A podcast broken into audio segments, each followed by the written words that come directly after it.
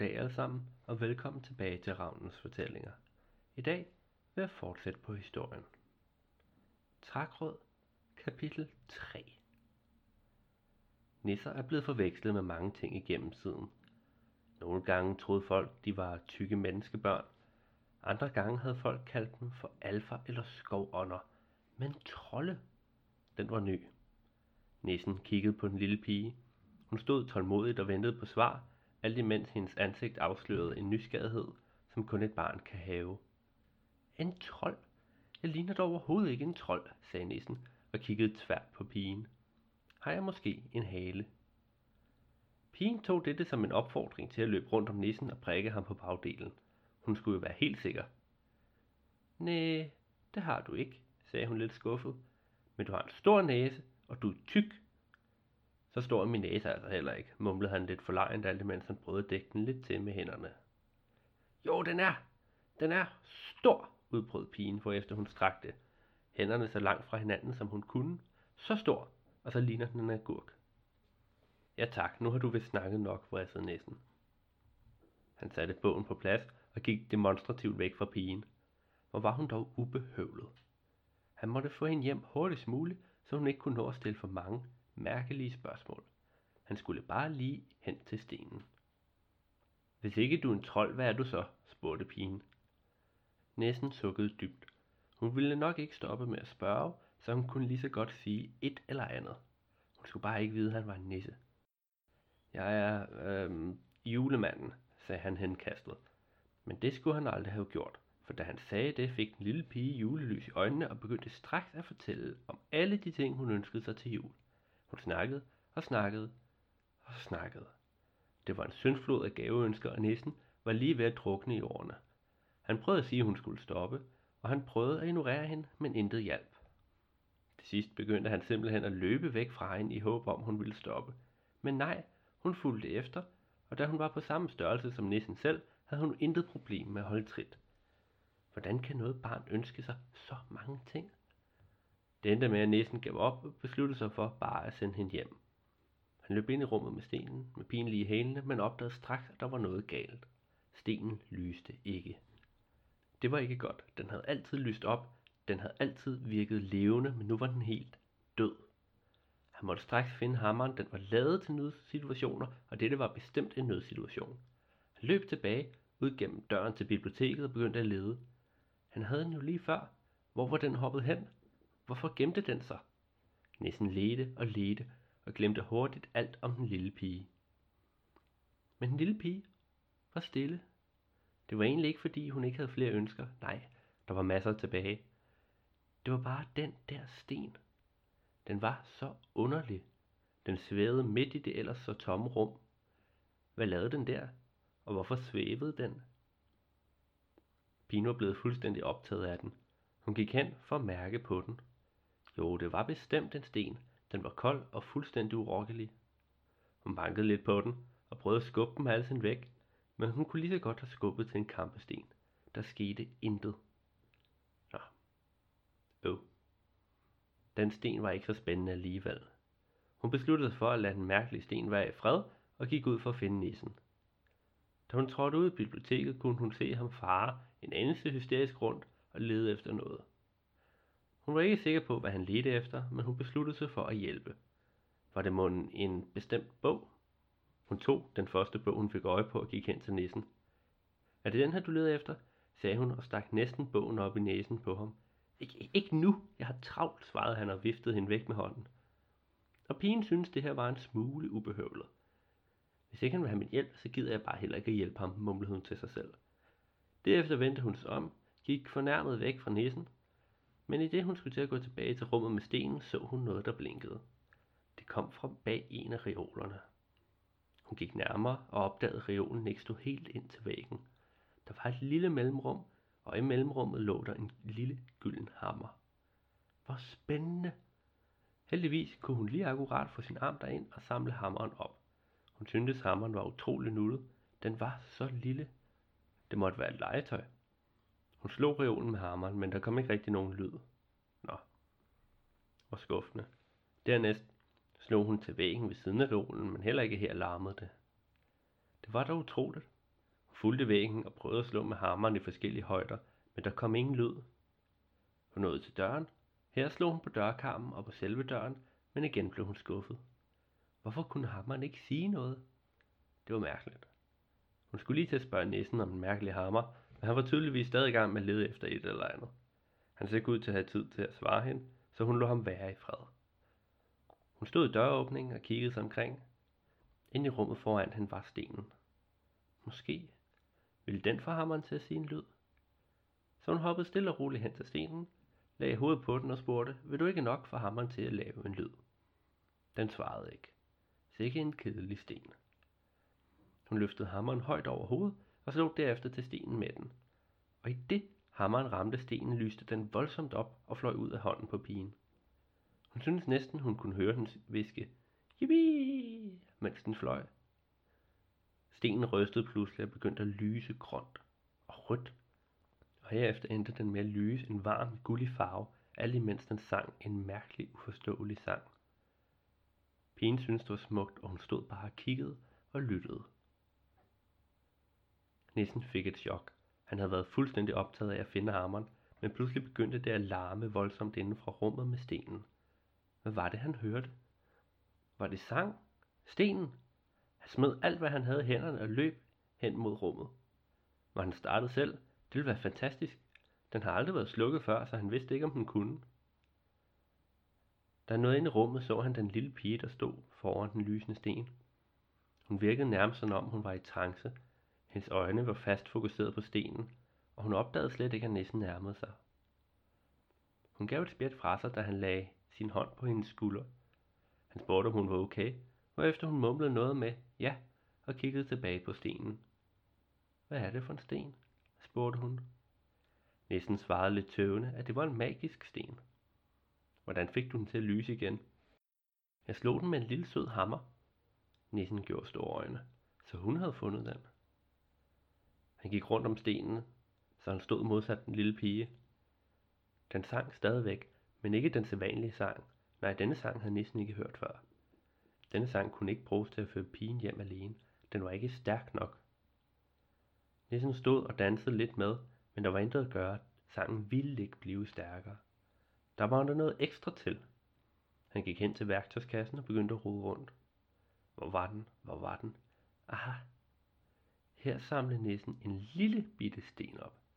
Den var kantet, havde et blåt skær, og rundt om midten af den var der et bånd af metal. Der var flere forskellige metaller, der snodede sig rundt, og det gav båndet et skær af både sølv og guld. Med den lille sten i hånden gik nissen tilbage til den lysende sten og lagde hånden på den. Mens han svingede den lille sten rundt i den kæde, den hang fast i, mumlede han nogle ord, og ordene blev til sang, og mens han sang, lyste begge sten. Dette stod på lidt tid, efter næsen blev stille. Han tog en lille vejvisersten op til øret og lyttede. Jo, den sang. Den kunne bruges til at vise vej. Men den kunne ikke gives til den lille pige, nej, så denne sten var alt for værdifuld til at give til et menneske, uanset størrelse. Rynkerne sne sig frem på nissens pande, mens han stod og tænkte, hvorefter han tog et par skridt baglæns, kløede sig selv i skægget og kiggede på den lille pige. Det ser ud til, at jeg skal følge dig hjem.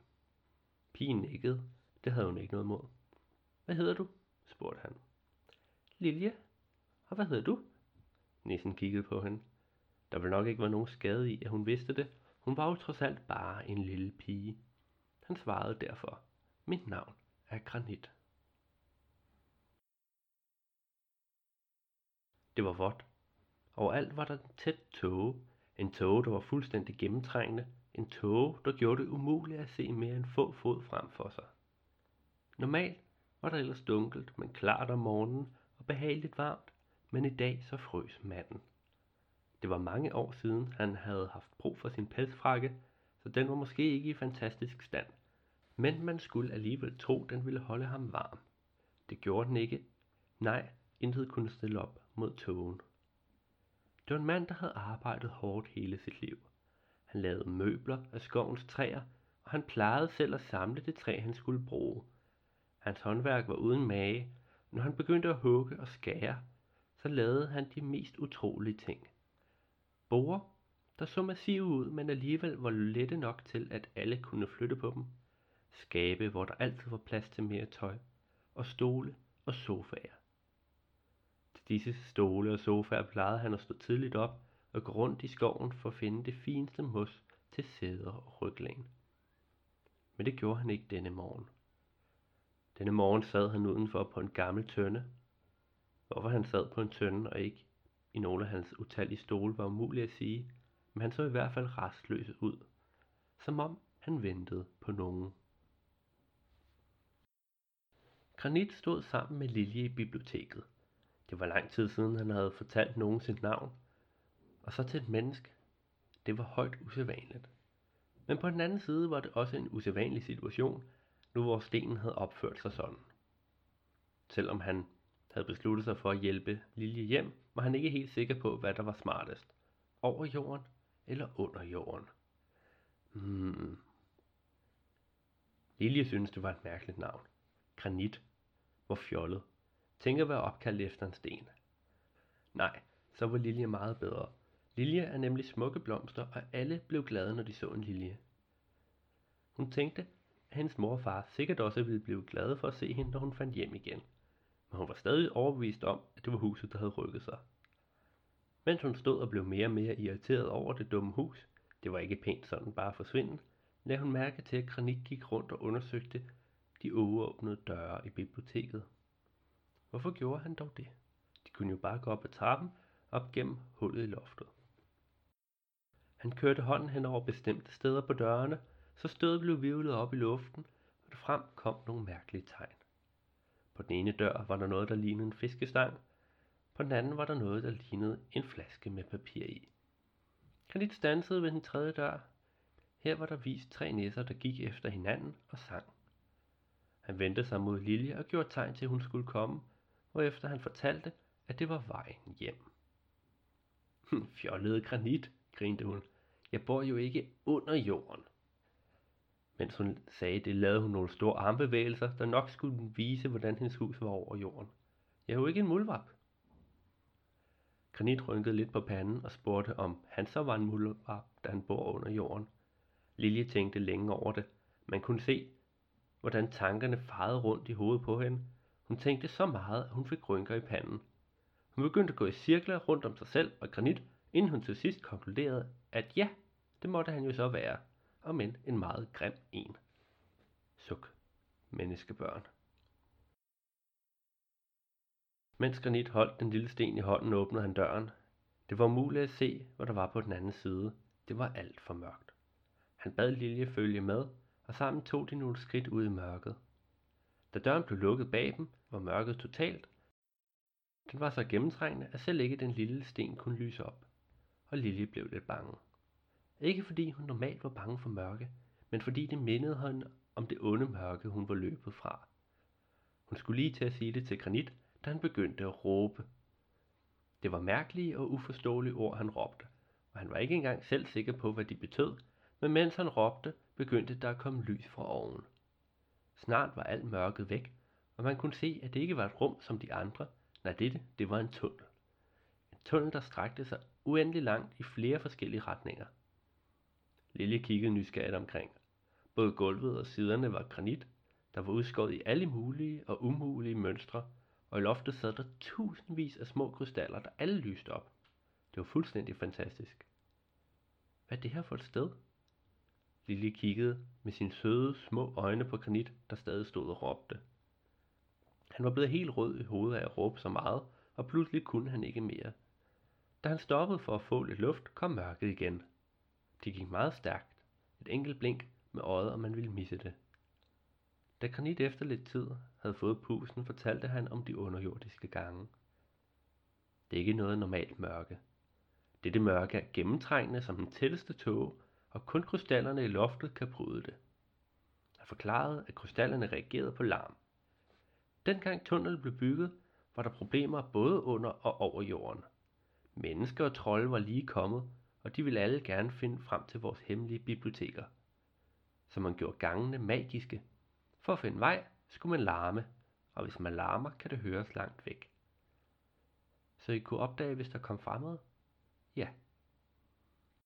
Lilje spurgte Granit, hvordan han vidste, hvilken vej de skulle gå, hvortil han svarede, at stenen ville fortælle ham det. Derfor konkluderede hun, at hvis hun larmede, så skulle han vise vej, og inden han nåede at protestere, begyndte hun at synge i en forfærdelig skinger tone. Straks lyste krystallerne op, og Lilje begyndte at gå ned af en af gangene, efterfulgt granit, der allerede så meget, meget træt ud i ansigtet. Suk. Menneskebørn. Der var gået mange timer, selvom det nu var blevet eftermiddag, var tågen blot blevet tykkere og tykkere. Den var så gennemtrængende, at det var fuldstændig umuligt at lave bål udenfor. Alt var simpelthen for vådt. Og til sidst blev den ellers så standhaftige snedker nødt til at gå indenfor. Han gik ind i sit hus, satte sin gamle frakke på plads og gik ind i stuen. Ved pejsen sad hans hustru. Hun kiggede på ham med et håbefuldt blik, men da hun så hans trætte øjne og opgivende ansigtsudtryk, måtte håbet vige for fortvivlelse. Hun prøvede at holde bekymringerne på afstand, som hun altid havde lært, men da manden satte sig ved siden af hende, kunne hun ikke længere. Hun lagde sig i hans arme og græd. Det var så Ravnens fortællinger for i dag. Jeg håber, I kunne lide kapitlet. Og hvis I kunne, så like og del Ravnens fortællingers Facebook-side og alt det der. Og så ses vi næste gang. Adios.